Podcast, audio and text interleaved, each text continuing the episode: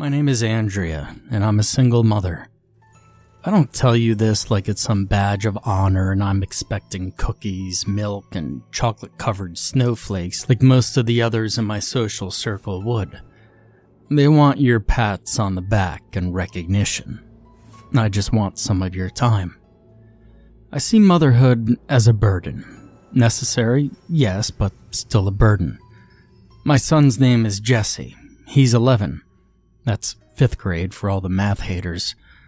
You see, Jesse started the fifth grade this year like any other kid would. There was a little bit of trepidation and lots of excitement. He was a happy go lucky sort of kid, full of life and energy. But all that changed after he met Stan on Tuesday. Stan was a late addition to Jesse's class, a transfer student from another district.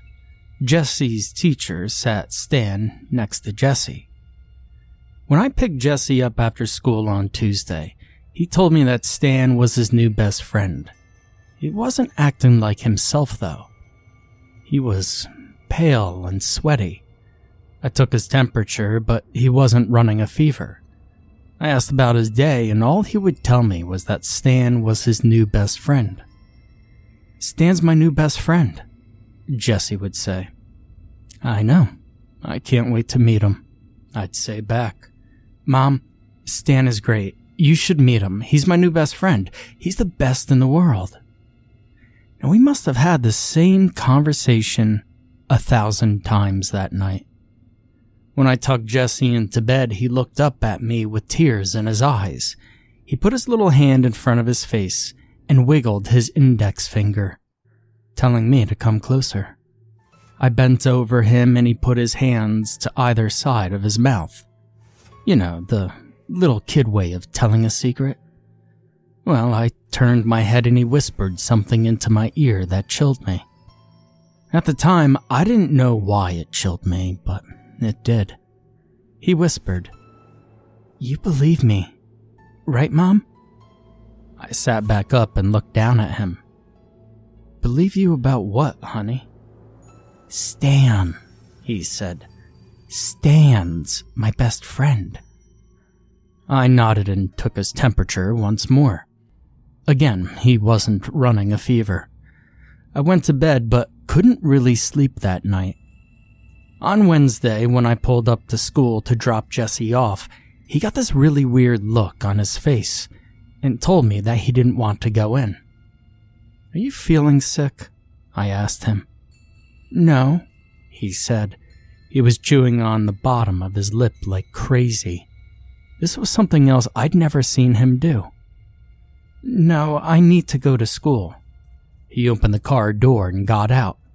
No goodbye, no I love you. There was nothing.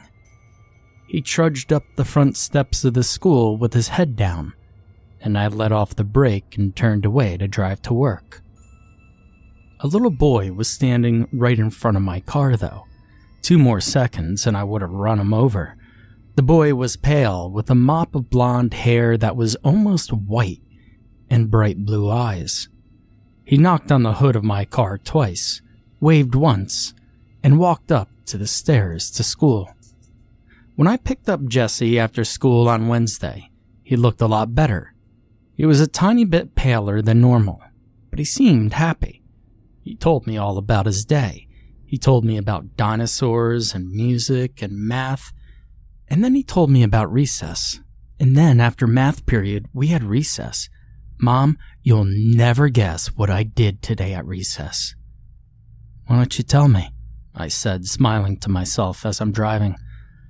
I'm thinking tag, football, keep away, you know, all the things I remember the boys doing at recess when I was that age. Something benign, something normal. I joined a church. I frowned at this. A church. At recess. Jesse nodded. The Church of Stan. I thought that it must be some sort of new make believe game that the kids were playing. What's the Church of Stan? I asked. It's Stan's church, Mom. Jesse laughed like I was the silliest person in the world for asking that question. But what do you guys do, though? You know, as members, I asked. Well, lots of stuff. Today, though, we just listened to Stan talk. He was saying some funny words, and I got sleepy and dozed off. In fact, a bunch of us did. I pulled into the driveway at home and we got out. Was that it? I asked. Things sounded weird, for sure, but the kids didn't seem to be doing anything wrong. Well, uh, Stan gave us flyers, too.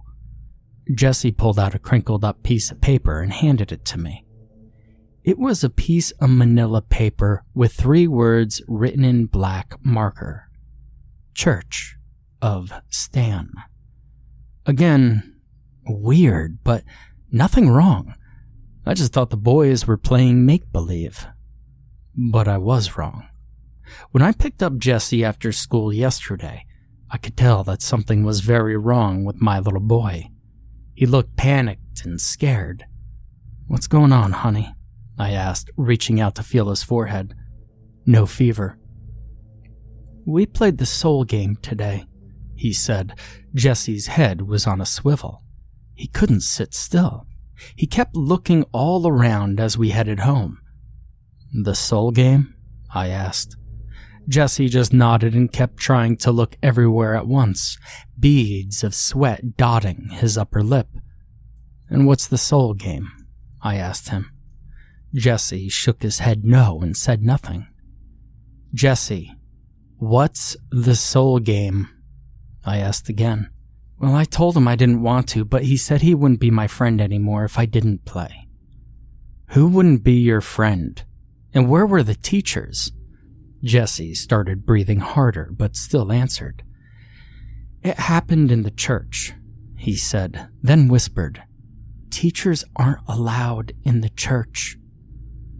The Church of Stan? I asked. Jesse nodded and a tear slipped down his cheek. What's the soul game, Jesse? I'm your mother. You tell me right now, and I'll take care of everything. I said. I can't tell you, Mom. I can't. The rules are bad. They're. they're so bad. What about Stan? I asked. Will Stan tell me the rules? No! Jesse screamed this and scared me half to death. Don't ask him the rules. Please don't, Mom, please pulled into the driveway, scared and confused. Promise me, Mom. Mom, promise me. Promise me, please. And Jesse was bawling now, terrified. I took him into my arms and rocked him. I hadn't rocked him like that since he'd been in kindergarten. He fell asleep in my arms and I carried him inside. I took him straight to his room and got him ready for bed. He just needs sleep. I kept telling myself. All he needs is sleep. I put him to bed and ate dinner alone. I checked up on him around nine when I went to bed. He seemed to be sleeping well, so I decided to go to sleep. I woke up to him screaming at the top of his lungs 18 minutes after midnight last night. I ran to his room, but he wasn't in his bed. I turned on the light and Jesse came flying around the closet like something was chasing him. He latched onto my leg and kept screaming. I tried to calm him down and ask what was wrong at the same time, but it wasn't making any sense. He kept screaming about the soul game. He was impossible. I kept asking what that was, but he wouldn't tell me. And I tried to put him back into bed, but he would have none of it. Finally, I just took him to my room and he slept in my bed. Jesse fell right to sleep. I was laying on my side watching him, stroking his hair, when his eyes popped open and he stared right into mine. I'll tell you the rules after school tomorrow, lady, he said, and then he closed his eyes. What was going on with my kid. In the darkness, I stared at the ceiling for a long time before rolling over to my side and staring into the bathroom. You know how when you're on the edge of sleep, Sometimes your leg will kick and jerk you awake, or you'll imagine you're falling or that you've just tripped over something and get jerked awake.